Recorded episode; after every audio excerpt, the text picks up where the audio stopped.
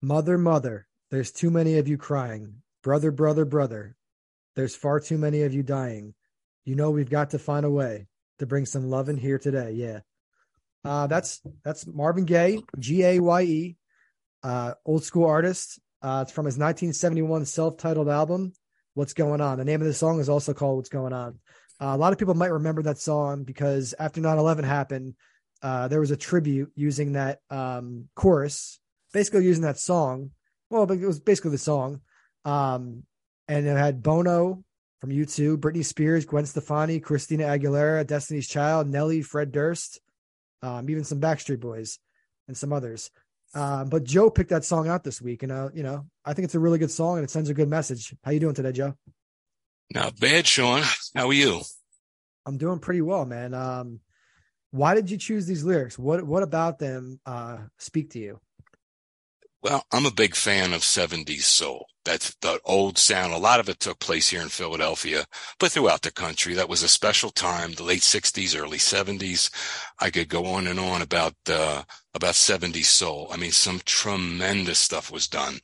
And every once in a while, I'll just, uh, in my car or wherever I'm listening to music, I'll go through these, I'll go through these cycles where one week I'm listening to early 90s Pearl Jam and, and, and you know, uh, Nirvana and this and that, Guns N' Roses. And it was just one of those times where I felt like some old 70s soul. And I just dialed it right up and I said, Oh, I know what I have to hear. You know, I have to hear some old Marvin. And as I'm listening to it, uh, the lyrics, mother, mother, mother. There's too many of you crying. Okay. And that to me is, I mean, it was written in the context of the 60s and the Vietnam era and so forth and so on and civil rights and all kinds of things like that. But these lyrics were written, you know, uh, over 50, 50 years ago, and they're still true. They still reign true today if you really think about in isolation the word mother, mother, mother, there's too many of you crying. How many mothers are crying today? Uh, young men getting shot in, in the inner city and other places and, and mothers losing their sons and so forth. Uh, brother, brother, brother. There's far too many of you dying. Far too many uh, young men dying today. And not only brother, brother, brother as in male, but anybody, a fellow human. There's too much violence. There's too many people dying. Uh, you put on the news every night and you see senseless deaths and so forth. And it says, you know, we got to find a way to bring some love in here today. Yeah. And loving, uh, you know, love, the word love has many different meanings and so forth, you know, love thy neighbor as thyself. It doesn't mean love thy neighbor as thy best girlfriend or whatever. And like an amorous thing, love has a lot of different uh, connotations. But, you know, uh, we've got to find a way to bring some love in here today. We've got to find a way to instill uh, in the young folks coming up the value of human life. I mean, I, I just I, I see some of these these young guys getting in trouble and, and, and, you know, they, they, on the news, they catch this guy for murder and that guy for murder. And it turns around they're babies. They're 17 year old kids and 18 year old kids and, and, and from all walks of life and everywhere. But to take someone's life and to not really you know, to not be phased that much. I, I think in the root of it too is um, a lack of respect uh, for human life uh, that I see. Uh, but I, I, just I just see this stuff and I see lyrics that were written 50 years ago, and they could have been written last week. What he was crying for, what what what what Marvin was trying to say, he was trying to reach out and say, let's care a little more. There's too much bad stuff going on and you they these lyrics could have been written last week. There's there, there's you know still relevant and they still hit you right across the jaw. And I just thought, especially this time of year, you know, this is for all year long, but especially this time of year, they just they just really hit me. And um, that album, by the way, is one of the best albums in history. It really is. Um, and Marvin was, uh, Marvin was a special cat and a really talented guy, man. You want to, we, we talk all the time about, about lyrics and how powerful they are. And then you combine them with the music. It was just, it, it's, you know, uh, you hear this song and it's one of those songs that just makes you stop what you're doing. And that, that's why, that's why I did it. That's why I did it. So yeah, man. Um, it is a good song. It really came on my radar after 9-11 because after 9-11, um, when they had that that song with all those superstar singers, especially at the time, the people singing like you know you might not think Christina Aguilera is a big name now. You might not think Destiny's Child is a big name now. Well, Beyonce is. Um, Nelly, he's not a big name now. Fred Durst from Limp Bizkit, not a big name now. Um, Gwen Stefani still kind of a big name. She's a host on The Voice. She's a judge. Uh, Bono definitely still a big name. He's an all-time legend. Britney Spears, everyone knows her story. She she was a superstar, and then she had some problems. Uh, her family kind of screwed her over for a while with the conservatorship, where uh, they controlled her money, um, and they made her seem like a lunatic who couldn't like handle her own life. Um, but you know, doesn't matter that the, the, artists are not that big time anymore. Uh, what matters is at the time, those were the cream of the crop. A lot of these artists, and this is the song they chose. Um, and right after 9-11, I guess I don't know who chose it, but um, it was for I think it was for 9-11. I'm reading right now. I'm reading um, was not for 9-11. There's a there's someone saying it was not for 9-11, but it was literally right after 9-11. I, I was, you know, I'm almost pretty sure uh, it was for 9-11. But anyway, I dig I digress, as Joe says. Um, it was a hell of a song, and after 9-11, it was playing everywhere. Um, they said it was recorded shortly before the 9-11 attacks. And then it was decided afterwards the song's proceeds would benefit the American Red Cross's September 11th fund as well. So I guess uh, I guess it was recorded before, but nonetheless, it became a 9/11 anthem type type song. But no, I'm glad you chose this song, and I'm glad you switched up the artist a little bit because um, we we the first couple episodes we went with like the classic rock artists. Um, you know, we've done some pop artists. Uh, last episode I did Katy Perry, but I appreciate you uh, bringing you know diversity into our song selection for sure, and putting that song back on my radar. It's another song that I did not have on my master playlist on Spotify. Um, I added it as soon as you told me. It's one of those things where I you know I knew about the song. I loved that song for years, but you know once I joined Spotify, I haven't you know transferred everything over to you know what I had on my iPod, I guess, but Right. Anyway, I want to say I digress after every sentence now because you say that so much. I'm, I'm just want to say I digress. There's nothing wrong with that. But um, yeah. Speaking of uh, too many of, of us dying, um, how about Franco Harris, the, the legendary NFL uh, Pittsburgh Steeler, who passed away this week at the age of 72. Um, today, actually, December 23rd, as we're recording, uh, I think it's the 50 year anniversary of the Immaculate Reception that catch that he had versus the Raiders, coached by John Madden, um, where it was fourth down, the game was about to be over, and Bradshaw just threw the ball in the air, not even intended for Franco Harris, and the ball was deflected by Jack Tatum, the safety for the Steelers, and uh, Franco Harris got safety, it. Like, safety for the Raiders. For the Raiders, yeah, for yeah, the Raiders. okay. Thank you. It's okay. Um, obviously, yeah, because you know he's not um, he's not on the Steelers, so I had to be the Raiders guy, but that's my bad. That's okay. Um, nah, so, so yeah, so Jack Tatum deflected it, and people there's a whole dispute over whether the ball hit the ground and whether it hit the receiver that Bradshaw was throwing to, but nonetheless, uh, Franco Harris scooped that ball up before it hit the ground, and he ran in for a touchdown, and um, a hell of a play, and that's what he's remembered for. He made the Hall of Fame. He played about 13 years in the league. Uh, I think he made nine Pro Bowls. He won four Super Bowls. He was inducted in the Hall of Fame in 1990.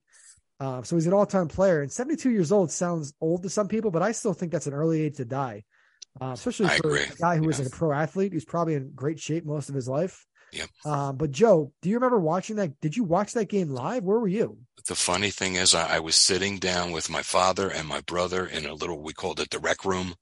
You know, you walk into the house, there's a little foyer, and you walk down three steps, and that was our TV room or the rec room, as we called it. Uh, I was an eight year old kid, and we were sitting there, and I really didn't know too much about what was going I mean, I knew football, base, the basics, you know, I was just starting to learn. Um, and we're just sitting there watching that. And all of a sudden, we were rooting for Pittsburgh because this was, like I said, we were just young and we, we figured, oh, they're Pennsylvania and this and that. So, uh, we were rooting for Pittsburgh at the time. Uh, and we thought, oh, that's it. It's over, you know, and then we saw Bradshaw. And as soon as it hit the guy, we figured, oh, that's deflected. It's over. There's no chance. And then all of a sudden, the cameraman, it, it's switches to Franco running with the ball and the crowd's going crazy and we're all sitting there with our jaws on the floor. But I'll never forget that. I will never forget it. Now as time went on, I'm not really a Steelers fan. And to this day, I'm, I'm certainly not a, a, Steelers fan, but I have to say, um, you know, it, it's a funny thing. The Pittsburgh, and this is honest to God, the Pittsburgh Steelers in their, since their inception back in the early 1930s, they had never won a playoff game up until like the 1970s. They went all that time. They never even win a playoff game. They were, they were about as bad as you can be for all those decades. And that play is what really turned, started to turn everything around for that franchise. And I will just, I, I just have to say that, um, with regard to Franco Harris, he was a class act, a hell of a football player. And I was actually saddened. I really was saddened just as, as, as a, as, as a guy, like, you know, as a person, someone dies at 72, like you said, in this day and age, that's, that's kind of young. Uh, but I was sad because they're getting ready to commemorate this thing. Uh, this weekend, they're going to commemorate uh, the anniversary. And, you know, I presumably he was supposed to be there and so forth. And some of the other people that were involved that are still around were going you know, he was going to be there and be a part of this whole thing. And are you kidding me? Three or four days b- before this, I just felt bad about, about the whole thing. What a sad, what a sad turn of events. But, um, uh, much, much, much respect for Franco and much, much respect for the Pittsburgh Steelers because, um, you know, they put together quite a run there. And what can you do? Sometimes you just have to tip your hat. But, uh, really not only did it turn things around for the Steelers and start their dynasty, it was a, it was a big moment in, in NFL history. It really was the immaculate reception. Yeah. And, um, I didn't even realize that he went to Penn State but he was born in Fort Dix, New Jersey. And Fort Dix, New Jersey is a place because I played soccer growing up. And um, we had uh, a lot of games at Fort Dix. They had, you know, a lot of land there and a lot of soccer fields.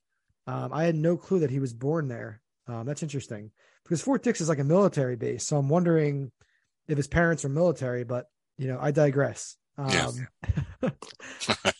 um, so yeah, that's sad it happened right before the 50th anniversary of the Immaculate Reception, but you know, um, things happen in life, you know. That's right. That's that's it.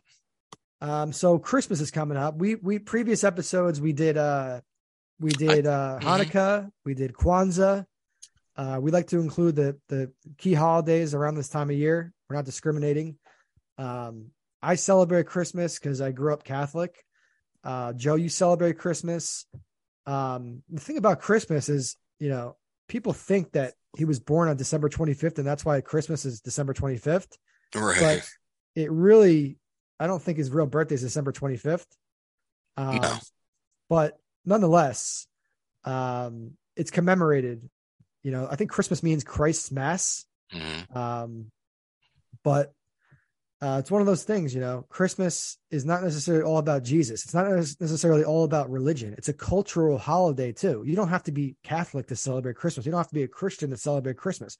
You can be an atheist and still celebrate Christmas. It's open to everyone.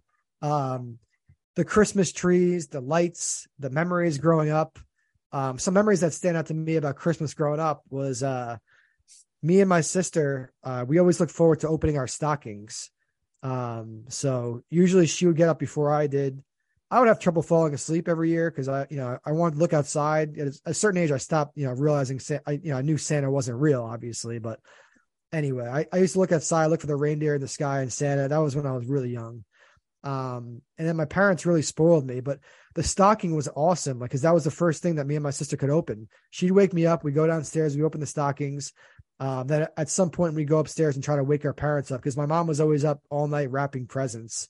Um, she waited to the last second to, to wrap those presents, but she got the job done. And she always made it believable that Santa was was filling the stocking, that Santa was uh, eating the cookies, that Santa was leaving certain gifts um, that weren't wrapped. Because I think the gifts that Santa left were the ones that weren't wrapped. So if I saw gifts that weren't wrapped, oh, that, that's I guess Santa left out here. But then I think around, you know, it's probably probably before I was 10 years old, I, I kind of figured out that Santa wasn't real, but I still wanted to believe, right? Right. Um, and then at some point, you know, when I was younger, um, I knew Christmas was coming up. So I'd always, you know, try to figure out what I was getting for Christmas. And one year I really wanted a uh, PlayStation 2, and PlayStation 2 was really hard to get. Um, and then I woke up one morning on Christmas one year and there was a blue box and there was a, that was a PlayStation 2 and I was so happy. Um, and, uh, I guess I'll just say this on the air now, but, um, I actually, I'm trying to think. Yeah, I did. I, I snuck in my, my mom's room and I think I saw that I was getting that PlayStation. So oh boy. To, yeah. Yeah. I mean, You're in I, trouble I now, man. yeah. Yeah. So if they listen to this podcast, they'll know that I, uh, that I saw that PlayStation. But nonetheless, when I got it on Christmas, I was like, hell yeah. Um, yeah. and uh, it was awesome. That was one of my that's one of the most memorable Christmases, getting that PlayStation. Um, I'm trying to think if I really did see the PlayStation before Christmas because when I got it that morning, yeah, I probably did see the PlayStation. You know, now my mind's you know opening up files of different Christmases and going, you know, that type of thing. But so Christmas is always like a special holiday for my for my family we we didn't really go to church every year, um, or even on sometimes we went on Christmas Eve, and then at some point when I got old enough, I would just kind of rebel and say, no, I don't want to go to church this year. I don't want to go to church. You know, it's full it's full of people and it's really crowded on Christmas. It's like you just want to relax, open up gifts, you know, uh, watch some Christmas movies, listen to some Christmas songs. Um, but there's such a, a special feeling around Christmas. Um, with the songs, uh, with the, with the weather. It's getting colder. I, I never, I don't think I've, you know, I haven't experienced the Christmas um, on the West Coast. So, you know, I'm Who sure they have, to? I'm sure they have trees and lights and they do their thing and they have these little Christmas uh, scenes and everything and like they set the towns up nicely. Uh, right. Some of these Western towns, but there is something to be said about Christmas in the East Coast. And I'm not even bashing the West Coast. I just don't know how the experience is with Christmas on the West Coast. I just know the East Coast. Um, in New York City, they put the they put that big tree up every year, um, that huge tree at Rockefeller Center, and I've seen that tree a few times. It's always huge. Um, it's always well lit. It's very well decorated, and a lot of people travel from all over the world to be in New York City during the Christmas time and to see that tree. Um, you know, I've seen I've seen uh, the Christmas show at Radio City Music Hall. I've seen uh, the Christmas Carol Broadway show.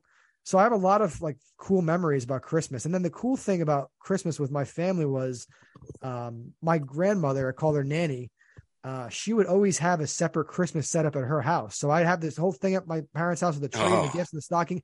Then I get to go to her house and open another stocking. Yeah. And open even more gifts. So I had like two Christmases and like, and I, I was just really spoiled with a lot of gifts. You know, there's no complaints from how my parents, you know, spoiled me on Christmas. I, I really got a ton of stuff. Um, and you know, as I got older, it was one of those things you start getting clothes, and then it starts getting less and less exciting.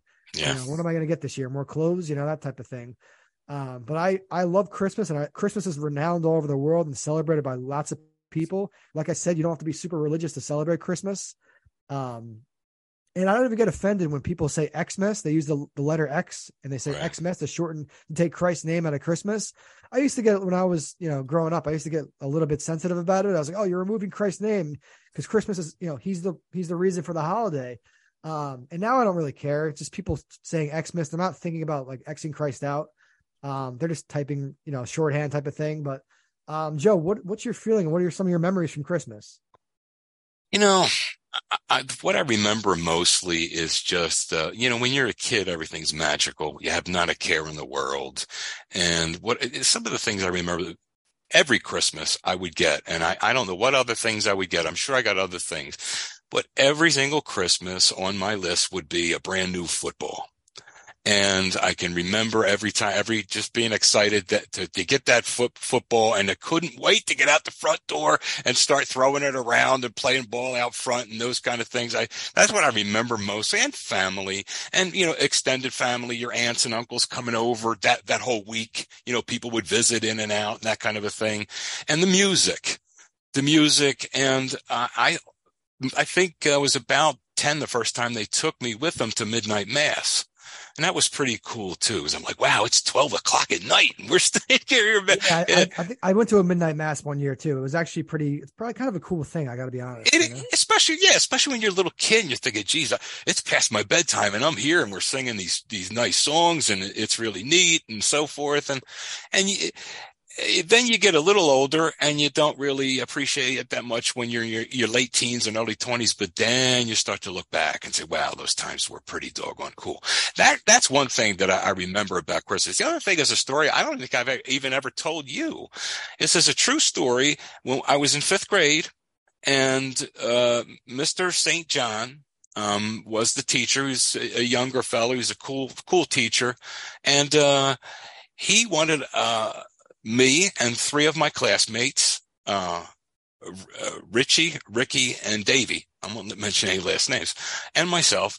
He says, you know, do you guys want to go out and you know get a? This is back in you know you know seventy four ish. This is back before. I don't know if you could, could do it today, but he said he turned us loose. One of the kids get, brought a saw from home. And he says, go, you guys want to go out. You guys going to behave now, right? Let's turn us loose. Now, the school was up against some woods. Uh, and then there was a highway. It was about 100 yards of woods and then a highway. So we're, we said, yeah, we'll go out and get the class a tree. And he was expecting we would come back with some little shrub or something like that. Well, we went looking around and looking around. We get to almost near the highway and it was some businesses that, you know, this is the back.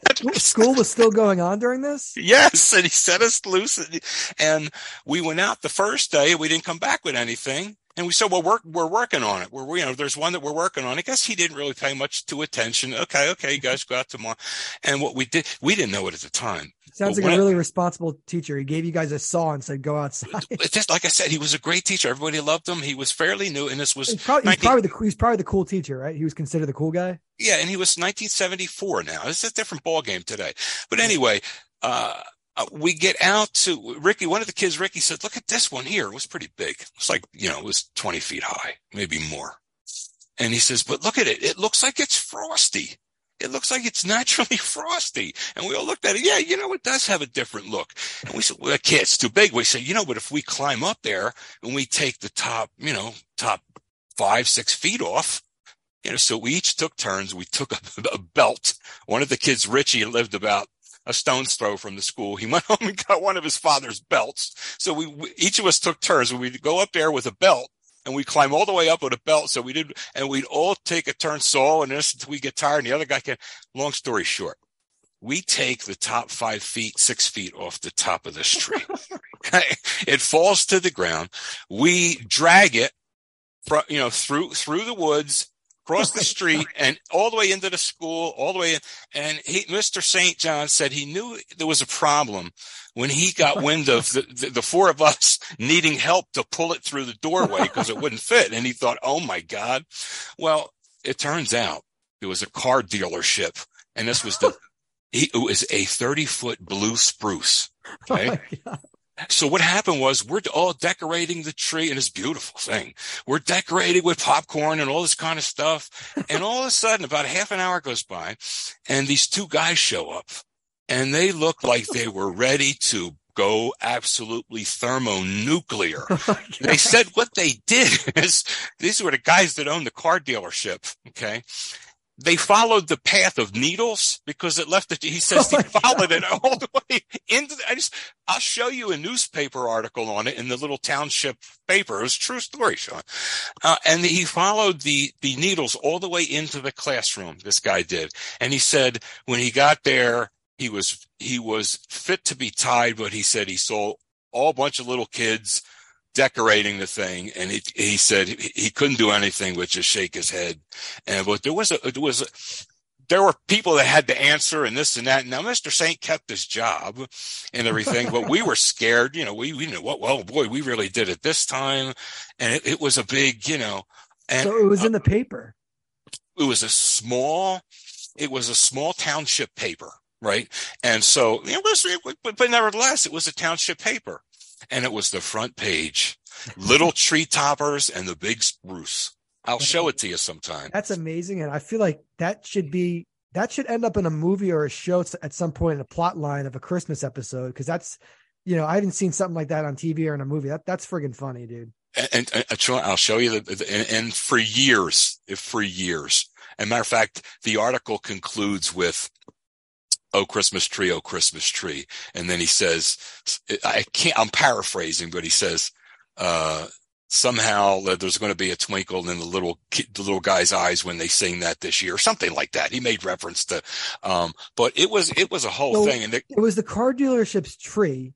Yep. Um, it was a it was a tall blue spruce or whatever it was called, mm-hmm. and they what had with had they been using that tree every year as like their Christmas thing to decorate? Like, what was the purpose of that tree? Was it just on their lot? Well, that therein lies the rub because it was the back of the car dealership, and then it was back about uh, maybe 100, 100 feet or so. Um, but it was still, you know, what the guy said, and it came out in the article that I, he said he was going to put a floodlight on it to accentuate it, you know. So it was far enough away from the building and it was close enough to the edge of the woods that we really couldn't discern. And it was the last thing on our mind. All we know is, boy, wait till everybody sees what we're going to bring back. This thing looks like it's naturally frosty because we couldn't have told you what a blue spruce was, you know. Um, but it, that's the way we, as you know, and Ricky said, he says it looks like it's frosty. I was like, yeah, it does. But it was it was a big to do, and it was it was something that um, that stayed with us for years after that. To this day, if I run into any of those guys, it's one of the first things we talk about. And uh, I got heckled for years. Um, you know, one of my dad's friends would call me Jingles, like for Jingle Bells. This would, could be in the middle of July, and he go, "Hey, Jingles." I mean, it was something that, you know, like, it's something that uh, that stayed with us for a long time. It was just one of those things. It was neat, but that that's a Christmas I'll never, ever, ever forget. Have, and, have you uh, ever seen the movie A Christmas Story? Because it's on every year on TBS. Oh yeah, twenty four. That movie, I watched it every year. That yeah. in uh, Christmas Vacation, the National Lampoons with Chevy Chase. Yeah. Um, man, those are great movies. And the, the scene where uh, the kid gets his tongue stuck on the uh, the pole. That's a double, double dog dare you. Yeah, he says. Yeah. But the, the, story he just told sounds like something that could have been in that movie. You know, it could have been. But um, Christmas movies. I mean, let's not forget Jimmy Stewart. You know, let's not oh, forget. My, it's a Wonderful Life. Because oh. the story is one of those things. It's like imagine. Uh, I haven't seen it in a while, but it's like he lives this, he sees his whole life and it's a horrible life. And then he realizes like he wakes up or whatever, it was all a dream, that type of thing. I'm like, I don't want to ruin it for anybody who hasn't seen it because it's black and white, and maybe people listening to this podcast want to check it out. But it's a very like good story. It's it's great. It's a fantastic story. And uh, I didn't realize, but the first recorded Christmas celebration was in Rome, apparently on December 25th AD, which is after death, after Jesus died, um, 336. Um, so that's what they say in Rome. But another thing I didn't realize, there's a guy named King Herod, King Herod the Great, and apparently, because um, they're trying to speculate when Jesus was born between 6 BC and 4 BC. Um, he tried to kill, I don't know how he knew, maybe, you know, he, he tried to kill Jesus when he was a baby. So he had, he ordered the death of all male infants under the age of two who lived in the vicinity of Bethlehem, known as the Massacre of Innocents. So if that's actually true, that's that's crazy. This guy was just having babies killed because they they realized the Messiah was coming, so just kill any baby. Like you know the yep. type of that's another part of christian history that really um, these details really will you think about It, you're like wow that's those are some crazy times that that actually happened you know yeah it's that's that's uh another reason why i'm not so crazy about uh you know some of these um autocracies you know that are trying to to, to uh, be formed again today you know i like democracies and freedom and let's not go backwards with that kind of stuff but yeah that, um, that's so scary stuff. Do you have you do you remember having a white Christmas? They call a white Christmas is when it snows. Do you remember having white like white Christmas at all? Never. I don't remember. I, I don't. I don't recall. I really don't. Even growing up, I don't ever remember uh, that happening. But the idea of it is, is really nice. You know. the idea that you watch your programs and you watch your movies and watch your shows. I mean, I, am sure in New Hampshire and so forth, they have it all the time. But here, I, I guess there was one or two, but I can't remember any you know? Yeah, it doesn't look like it's going to happen this year. Um, Almost. At least where I live, it's uh, you know, it's going to be sunny. It's going to be about 30 degrees out on Sunday.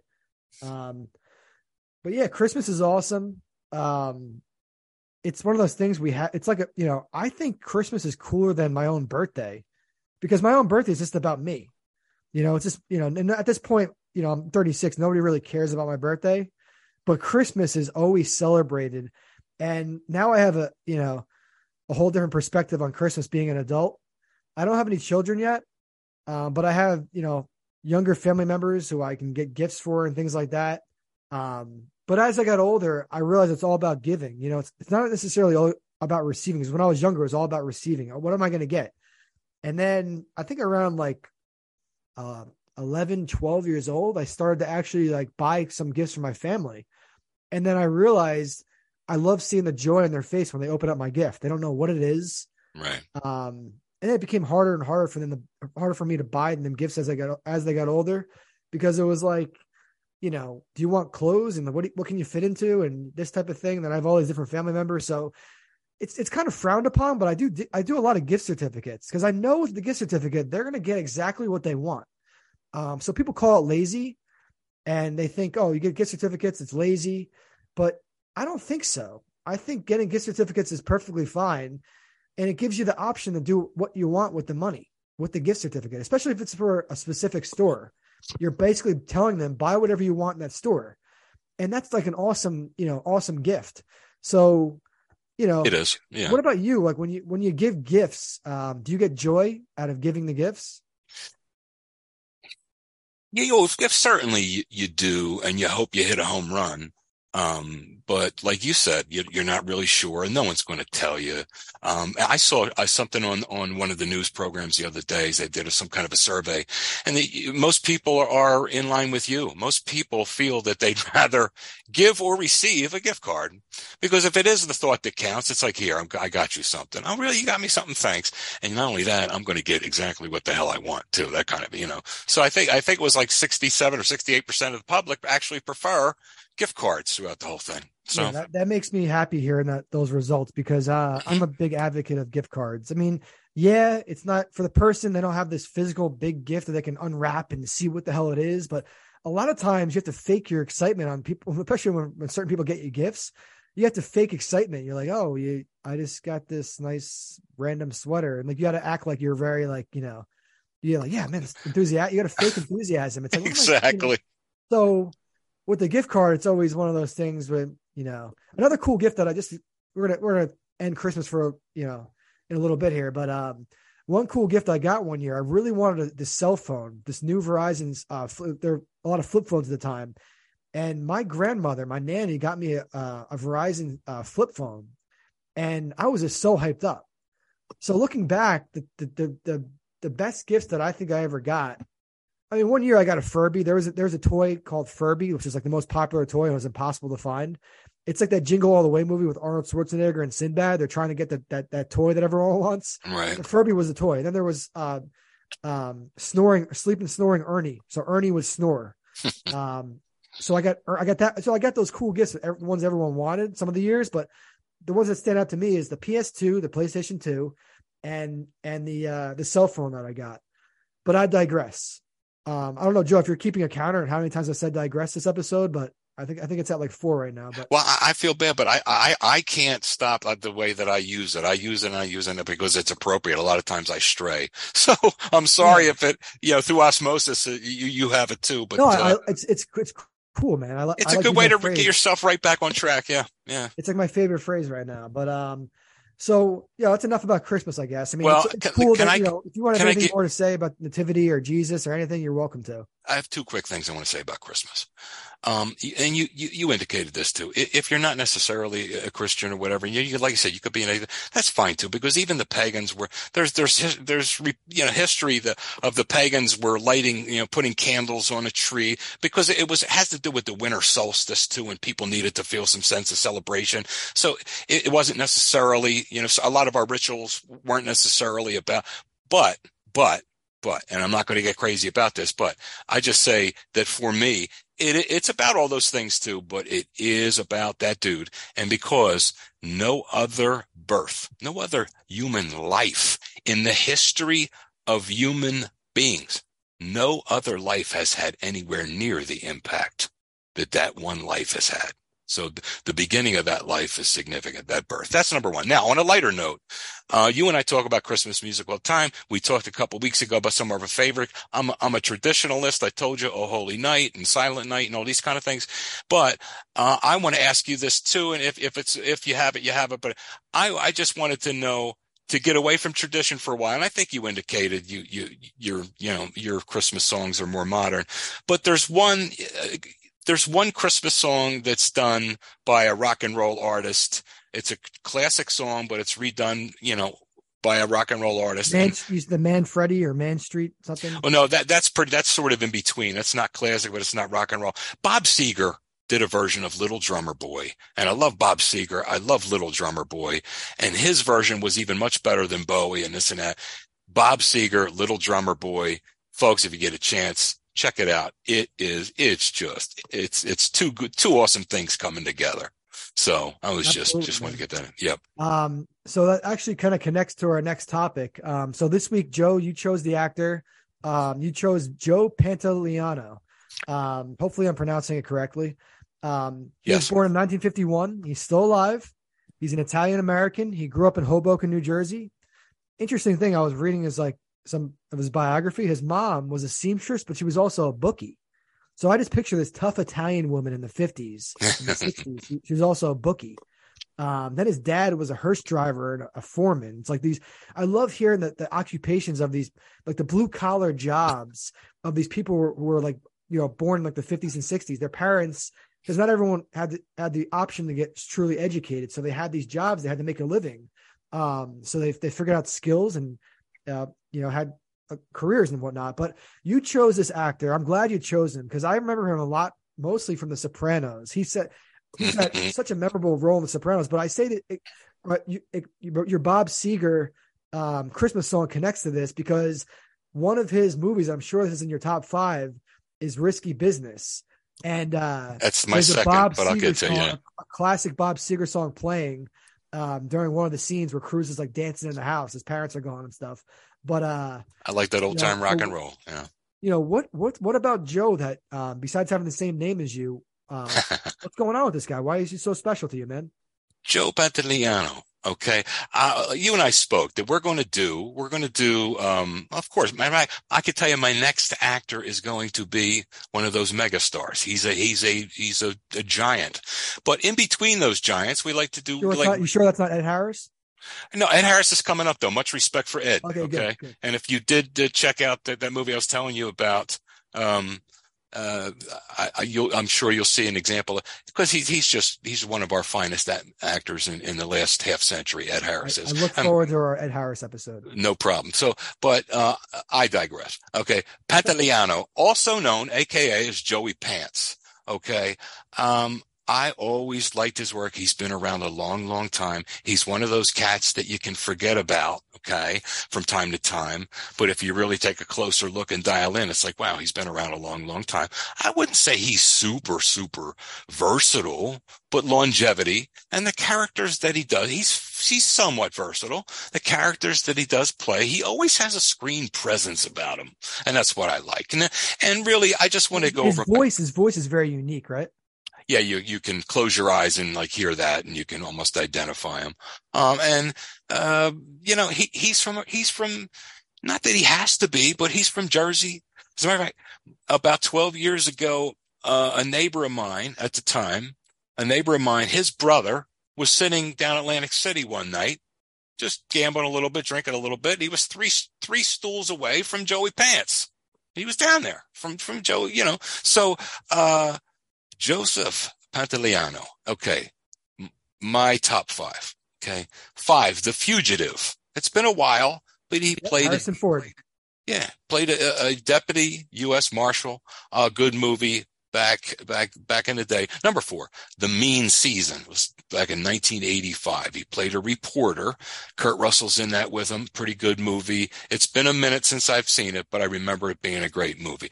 This is where it starts to get a little tighter here. Number three, this is a movie that I always thought was another one of these movies that I thought should have been bigger you know, than it was, but a movie with Robert De Niro, uh, called Midnight Run. Yep, yep with Charles. Too. With Charles.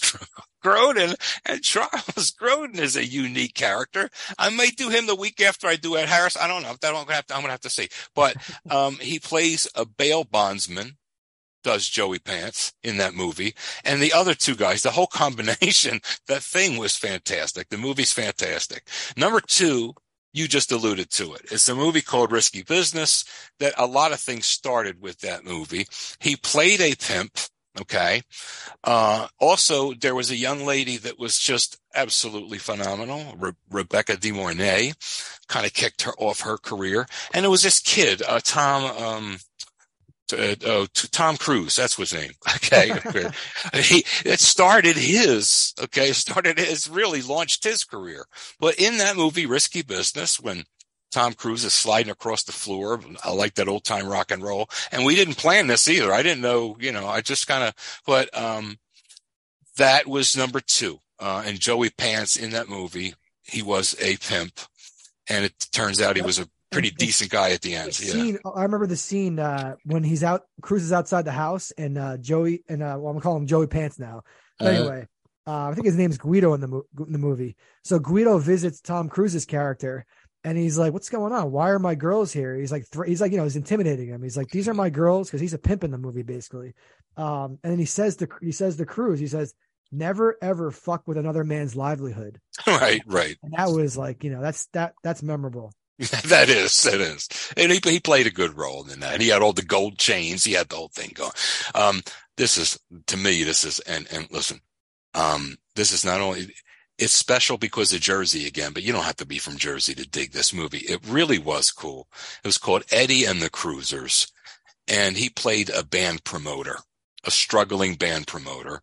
And Eddie and the Cruisers took place here in Jersey, the movie the characters. There are a lot of Jersey references. One character says, "Yo, yeah, Frank's still teaching down in Vineland." I meant to say Vineland, but he, you know, he said Vineland, but the reference was to Vineland. Uh, a lot of uh, Jersey Shore and so forth and so on. Uh, what I would say about Eddie and the Cruisers is I liked he played a character called Doc Doc was, uh, like I said, the struggling band promoter, uh, an eccentric character, really good. And the movie itself, the soundtrack itself, and it was is 1983 or 84, but I can remember there were th- at least two, maybe three songs that coming out of that movie a month later, you could turn on the radio anytime day or night and catch one of them, you know, on one of those songs. So the soundtrack from the movie was just tremendous as well.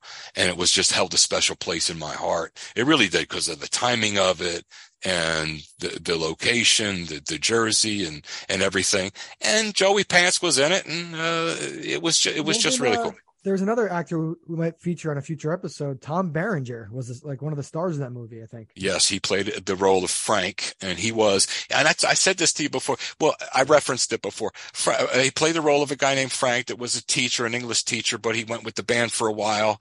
And the main character said to him, he came up to him one night and put his arm around. They were drinking a little bit, and he says, "Hey, word man." Because that's what they called him, Wordman, Berenger's character, the English teacher. He says, you know, you and I go together. You know what I mean? Words and music, they're inseparable. You know what I mean? He took his fingers and he crossed his fingers over and he says, you know, words and music. You know what I mean? It was just one of those moments in the movie that it was really cool. But yeah, Berenger was in it. It was a, it was a, a, a tremendous. And there's one song. There are a couple, three, four of them that are great. Um, but um, what was it? Uh, it there was a song called uh, "Tender Years." Tender years. It was just, and every time I hear that, it's like it takes me back to that time, and and you know, being young and in love, and being in South Jersey in the summer nights, and it just, it just. But Tender Years was just. There are a couple of, like I said, there are a, a few songs on that that that soundtrack that are really just really neat, man, and and it's um. It's something something everybody should check out. Yeah, and, and uh, besides Pantoliano being uh, from New Jersey, because he's got a you know he, he's he was born in Hoboken, and then he decided after high school to pursue acting, and he grinded. He moved to the city. He took probably acting classes, went to auditions. He worked as a waiter, you know, a server in a restaurant, as most uh, up and coming actors do. They, for some reason, the cliche is true. They they work as waiters because I don't know, it's a cash business and there's people skills and there's different things and it's you know, it's it's being working in the service industry seems to be a good thing for uh, people in the art industry who are actors and musicians and such, especially if they're trying to get their career going. They can, you know, they can work a couple days a week as a as a server, usually at nighttime or whatever. But I respect his grind and his hustle to get to where he was and where he is now. Um, but I also love about him, I didn't know this, that he's very active in the field of mental health. Um, his mother and him have ish, mental health issues. Uh, he founded a nonprofit called No Kidding, Me Too. Um, it's dedicated to removing the stigma from mental illness. So, just me reading that, my respect level for him, you know, went up a lot as know? did mine because I've spent half my adult life. I told you just before that I spent a lot of years and and still I'm working in in back in mental health, and it, it's um. It, it, I wasn't even aware of that, Sean, until you just told me. And you and I talk about that, you know, quite often. So that, that, you know, that just raised my respect for him quite a bit too. Yeah. I'm glad you said that. Admirable for sure. Yes. Because um, there is, it is a stigma. A lot of people look down on mental health. Uh, they will cut people out of their life immediately if they find out that person has a mental health issue. Um, mental mentally ill people suffer uh, a mm. lot, and a lot of them suffer silently. Um. And adv- having advocates out there, especially famous actors and people of influence, uh, is definitely important. But I'm surprised you didn't say The Goonies was on your top five. Never saw it. I know it's a big movie, but I oh, can't. Man. I can't say it's one of my top five if I didn't see it. So my my best friend Matt, actually, when I was younger, he got me a, a shirt because there's a character in The Goonies, this the little chubby kid, and he does something called the Truffle Shuffle. So mm-hmm. for some reason, my friend thought that was funny, and he got me a shirt with the, the fucking little fat kid. You know, this it says Truffle Shuffle. It's like it's from The Goonies. Um, so I had that shirt for a while, but The Goonies is a classic movie. I'm surprised you, you Joe, you, you really have to see The Goonies, man. You know, I, I guess I might sometime. It just, I it, it just this, doesn't seem like my kind of movie. I just, I'm, dude, I'm telling you, it's a coming you know, of age adventure story, and you can you can think back to when you were a kid and what would have been like to go on an adventure like that. Um, okay, I think I think especially if you like Pantoliano, um, yeah, yeah. you know. But for me, Pantoliano, my top five Sopranos is, you know, number one. Sopranos is number one because I remember him from that. He played Ralph Cifaretto. He won an yeah. Emmy as uh, outstanding supporting actor in a drama series, all time. So Sopranos just we'll mix it up with movies and TV. If, if a person's in a great TV show, I think that should definitely be included in the top five. We don't have to do. Oh, it has to be movies. It has to be TV. Right. We can mix them if we want. That's fine. Um, another one of my favorite movies is called Memento. He's in Memento, and Memento is an awesome story. It's like it's like in black and white. It's about a guy who like wakes up and doesn't remember anything. He can't remember. It. It's almost like he has Alzheimer's, but he spends the whole movie putting together his his what what happened, how to get to where he was that day, and he starts putting the pieces together. And it's a really well made movie. It's almost like a it's almost like a movie going in reverse. Um, an awesome movie. But I agree with you. Fugitive's an awesome movie. Midnight Run's an awesome movie. Risky Business is an awesome movie. Um, he was also in the Bad Boys franchise with Will Smith and Martin Lawrence. Mm-hmm. Um, so and trust me, Eddie and the Cruisers. He's considered a character actor, but um, if you want to call him a character actor, fine. But the guy's talented, you know. He is, no doubt. Um, so yeah, I'm, I'm glad you chose him because you know not every episode has to be these these automatic home runs that everyone knows them. Um, our hope for the show is that people tune in and can take little things from what we say, and hey, check out that song. I'm listening to this song uh, watch this movie, check out this actor, and you know, learn something, right? Yeah. Um, we're not teaching a class here, but podcasts are educational and they're entertaining. And you know, it's like you don't have to read a book; you're to listen to people talk, and it's like you're killing two birds with one stone. You're getting educated, but you're also being entertained.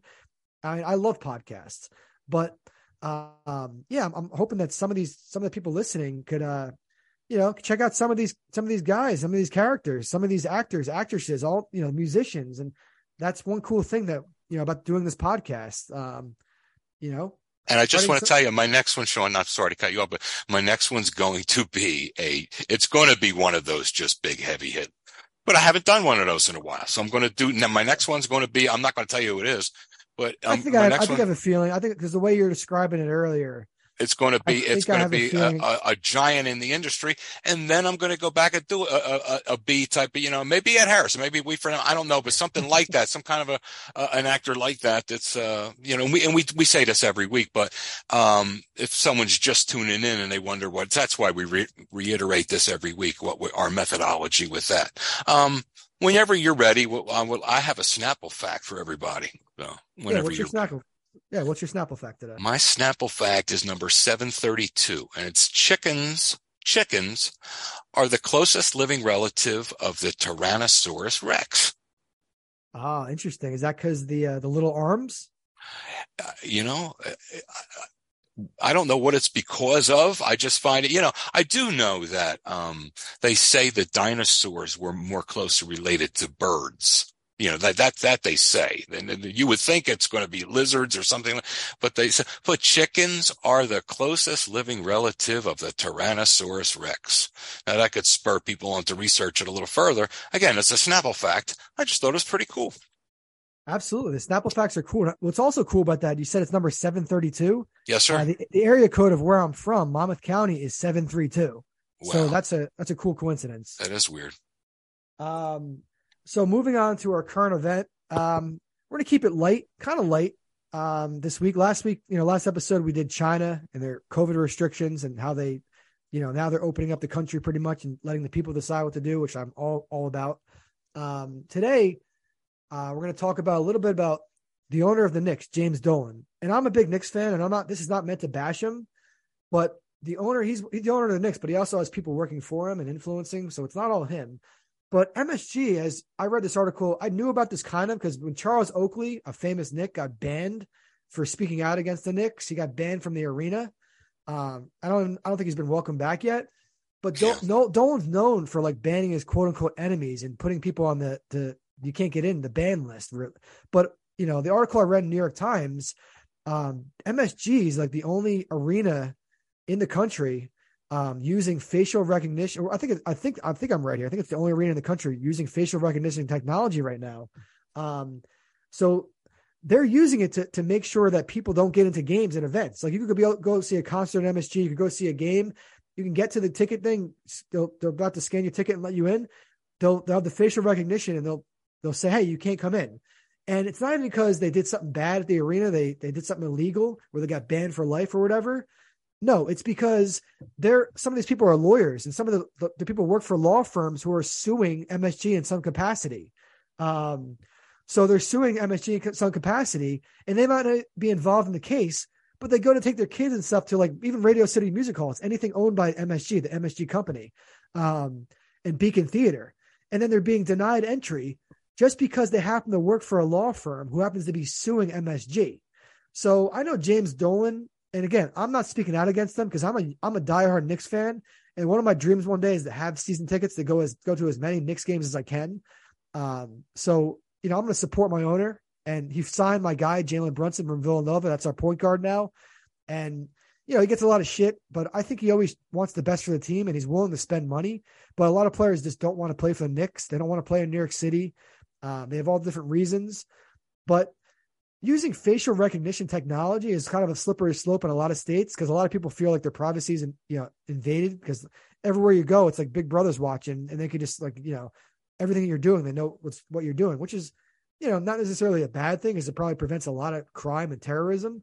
So I'm all for the government like utilizing it in some capacity, but when it's like a petty reason for like like Madison Square Garden um, using it to like not let people in. Like this lady brought her daughter and her friends, like Girl Scouts or something, to like a concert or Radio City Music Hall for the Christmas show.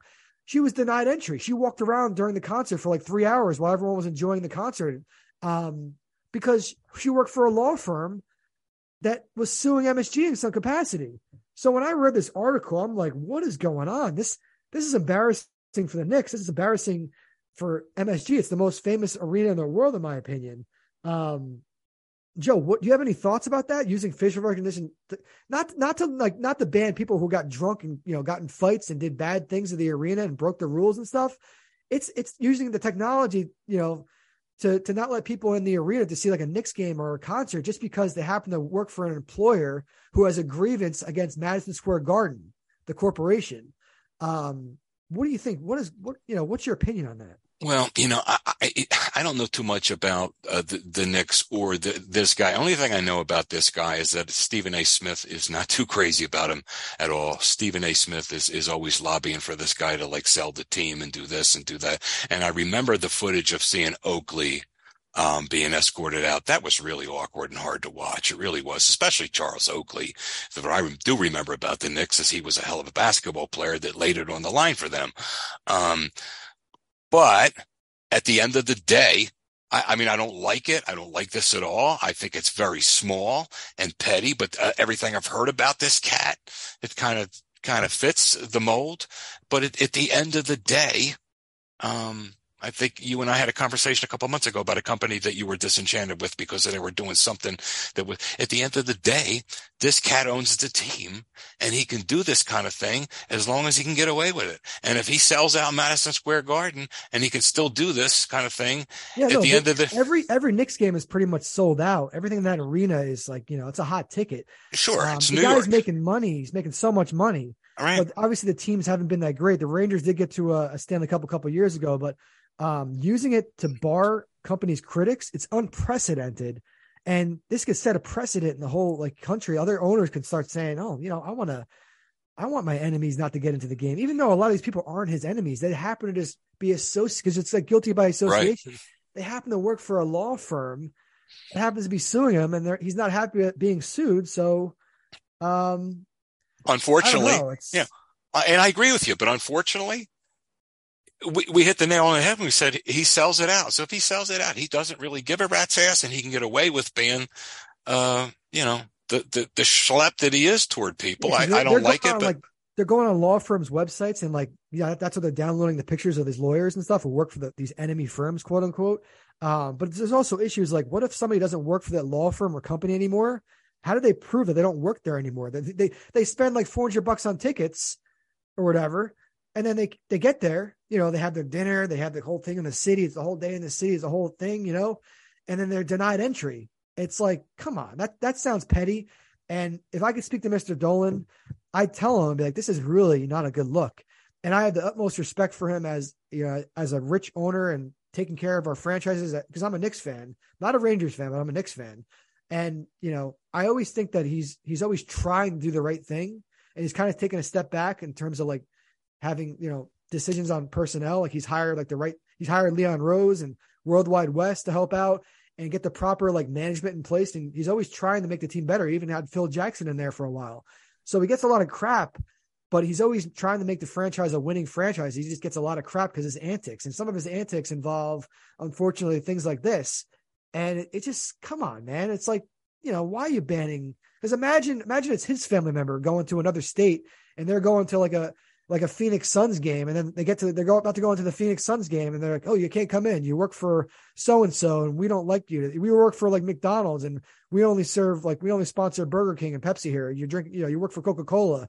It's like you know, it's going to set a crazy precedent if it continues in other arenas. You know, I, it could, but I would think that I would think that most, I think this guy's the, the exception. I think um, most owners are going to, um, they're not going to be anywhere near as small as this guy is. But it also that, that's, it, that's... it, violates a state civil rights law it, that prohibits wrongful refusal of admission to an en- entertainment venue. So I have a feeling all these lawyers are going to poke holes in this, and uh, I don't know how long this is going to last. But you know, come on, that's it's it just seems really petty to do something like that. You know. Agreed. And I I want to continue going to MSG, and you know I go to concerts there. Um, I want to go to a Knicks game soon.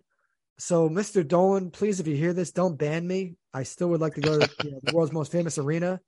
Um, but I guess that you know that goes into our our sports topic tonight. It's going to be a little bit light on sports tonight. I mean, we're gonna, I guess, focus heavily um, on the Cowboys Eagles game tomorrow. Unfortunately, as we know, Jalen Hurts has been ruled out. Gardner Minshew is the quarterback. Before we talk about that, I want to spotlight a, a young man uh, on the Commanders named Jeremy Reaves. Now, this guy went to a small college, South Alabama.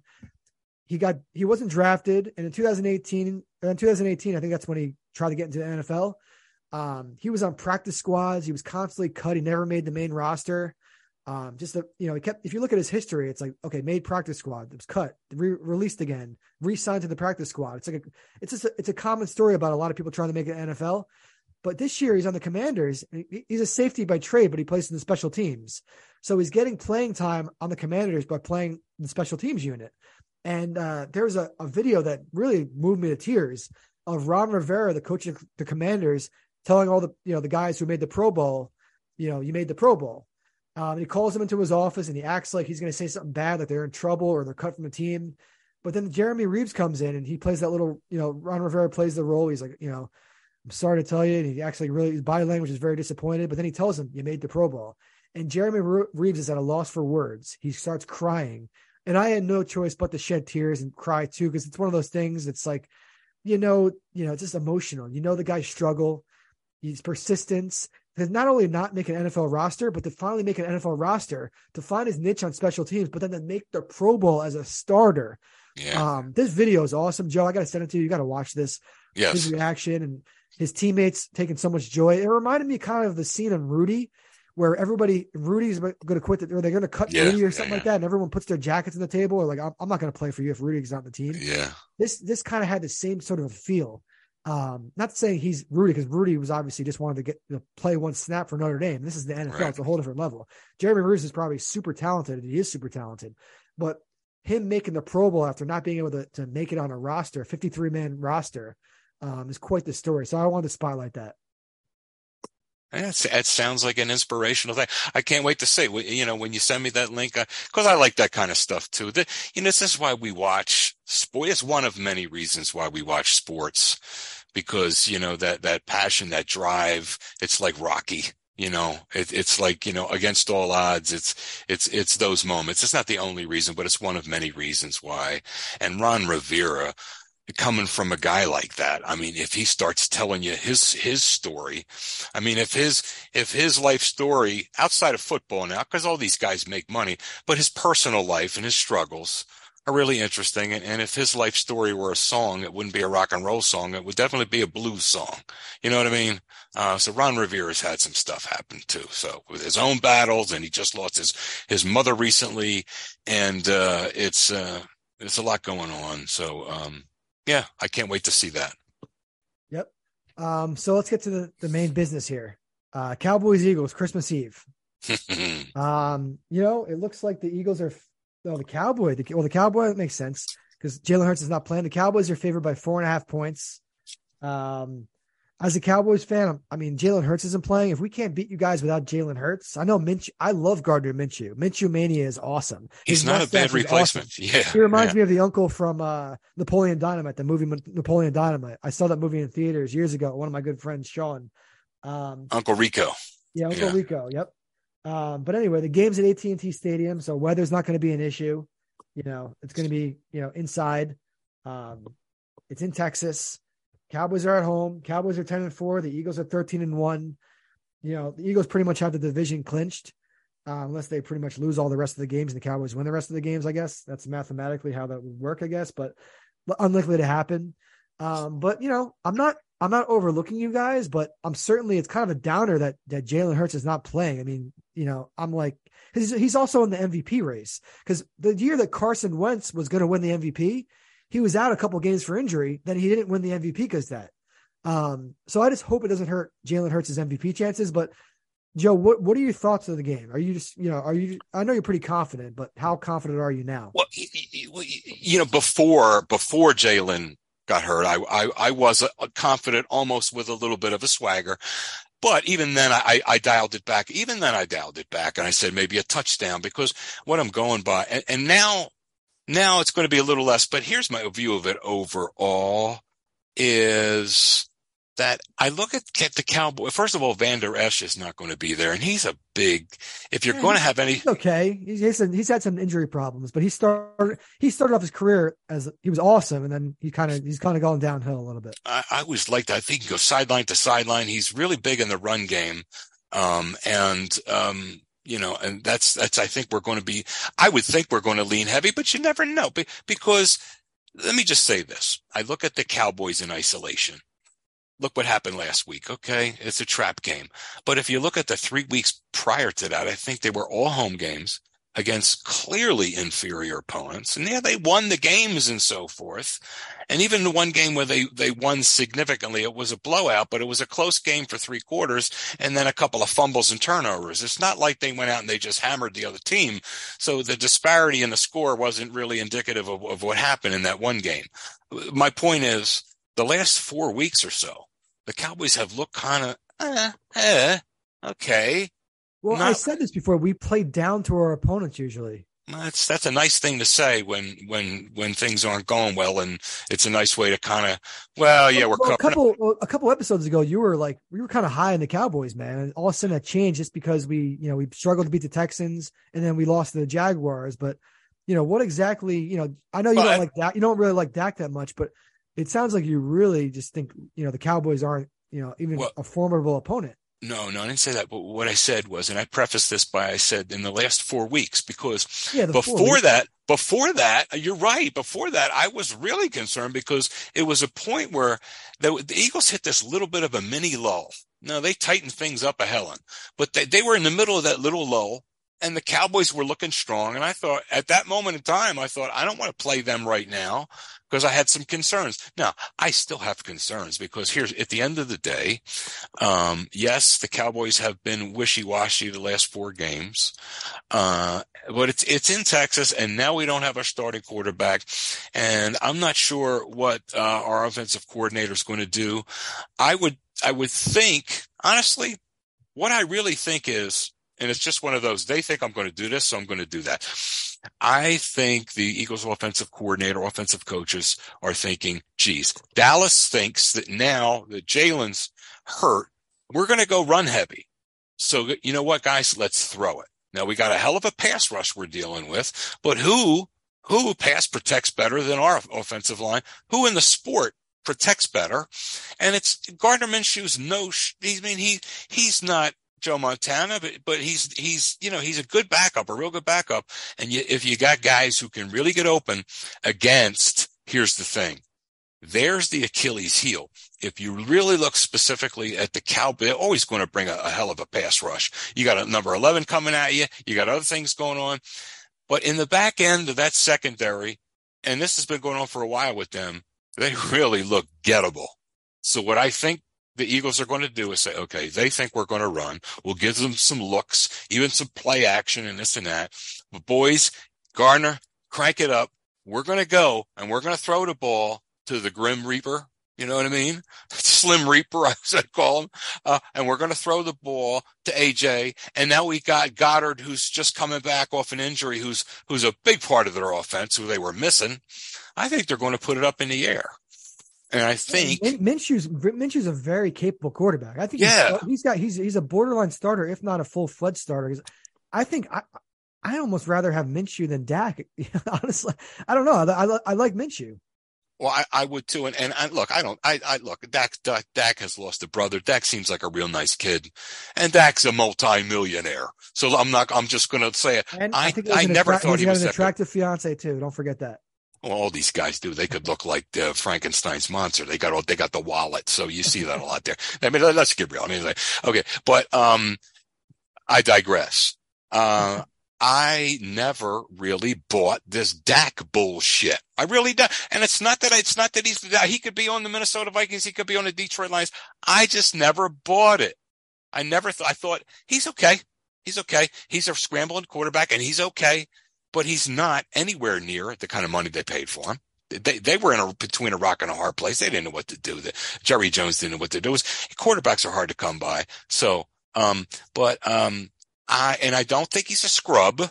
I just think he's eh, he's right. And right now, right now, what's going on with him is his confidence. When his confidence level is up, he's he's he's he's he's at least formidable. When his confidence level is down, he's really so and here's the thing. The Eagles have shored up their run defense. That was a little bit of a low there. They've really shored they got, it up. They got Jordan Davis back. They also got, signed a couple guys. You know, signed a couple guys, and the proof's in the pudding. I mean, they've really they shut down King Henry. And can't think Ken Henry had uh, he had like 28 yards or something on on like 15 carries. I mean, it was, and that's what started them back. I mean, they're they're locked down pretty pretty well on the running game, and we've got people on the back end that can cover. Knock on wood, no injuries. Um, so I do, and now they're four point favorites. You get three for just for being at home. So they're a point and a half. I, you know why they're a point and a half? Because we're going with our backup quarterback. Now, all this being said, it's NFC East, mutual respect. And here's the thing. Turnovers could play a big role. something like that. But I think 11 on 11, our offense against your defense and vice versa, your offense against our defense. I think we, I, I like our chances on either. In other words, I like our offense against your defense right now. And I like our defense's chances. How are you right guys now. against uh, pass catching running backs? Specifically, I, I, I the Sean, first game, the first game we lost by nine. We also didn't have Dak. We had Cooper Rush in there. Tony Pollard, who's really come on strong these past couple weeks. Um, he only had two catches for eight yards, but recently he's been very, very active in the passing game. Um, you know, It's a good point, and he's a hell of a football player. And he's, you know, he's not your your your bell cow, but he's he's he's he's he's interesting coming out of the backfield. thing They're going to have him, he's, he's not always getting like he'll have like three or four catches and he'll have like 20, 30 yards, but then he'll have a game where he has like versus Minnesota, he'll have he had six catches for 109 yards receiving. So he's a home run threat at all times. So that Minnesota defense. combination of- Minnesota of, uh, defense sucks. well, yeah. I digress. But Tony Pollard and uh C- Tony Pollard and CeeDee Lamb, um, you can't underestimate that combination because I, you know, I consider those two guys our main our main offensive players. Oh yeah, m- much respect. And and look, I'm not going to sit here. So we're going to kick your ass. and do-" No, like the story. Everyone likes to think the Philadelphia. No, I'm saying this based on what I've seen out of Dallas in the last four or five weeks, based on what I've seen from the Eagles in the last three four weeks. I think we're we're in a, better rhythm and we're playing better. And here's the thing too, we've got the division championship sitting there waiting for us. So So what, guys- what's your what's your give me a score? What's your prediction? Because I'll give mine too. All right, so I'm going to say, now this is barring any crazy turnovers of this or that, although I do think Dak's going to, he's going to throw us one tomorrow. Um, and look, Gardner's it's it, as much as we build him up, he's not played in a while. So we're going to see what happens there. He could, he could make a boo boo. Um, but I, I think, and I said this before last week, I said, I first said we're going to beat you by at least 10. That's before Jalen went out. And even, even before he got hurt, I said, let me dial that back to about a touchdown. So I'm going to tell you right now, I think we can win this football game by six. Okay, okay. Because so, what's your score? What's the score? All right. The score shall be, uh, 30 to 24. All right, I'm gonna uh I'm gonna say.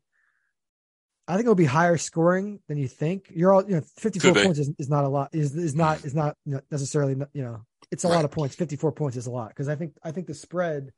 Um, I think the over under is 47, so over 47. So you have the over, so you got over, and you got the score. Um, you got the Eagles beating the spread. Um, so you know, I'm going Cowboys 38 35, an exciting game. you think that you think the Cowboys are going to put 38 points against this defense? I do. It's something magical about the Christmas Eve game, man. I'm telling you. Okay. you. Yeah, and you know what, Sean? It's it's it's not outlandish because it's a it's a crazy game. At the end of the day, it's a crazy game. You never know what's going to happen. You really don't. And the special mm-hmm. teams play, this and that. That's one area that we're where we're weak. The special teams play. You guys are usually strong in special teams. You never know a return. And again, the freaking turnovers. You know, that's that's the whole thing. So we'll. I didn't even realize we talked about Franco Harris, uh, but the Raiders are playing the Steelers all- tomorrow night at 8:15. Well, that's in, why- in Pittsburgh.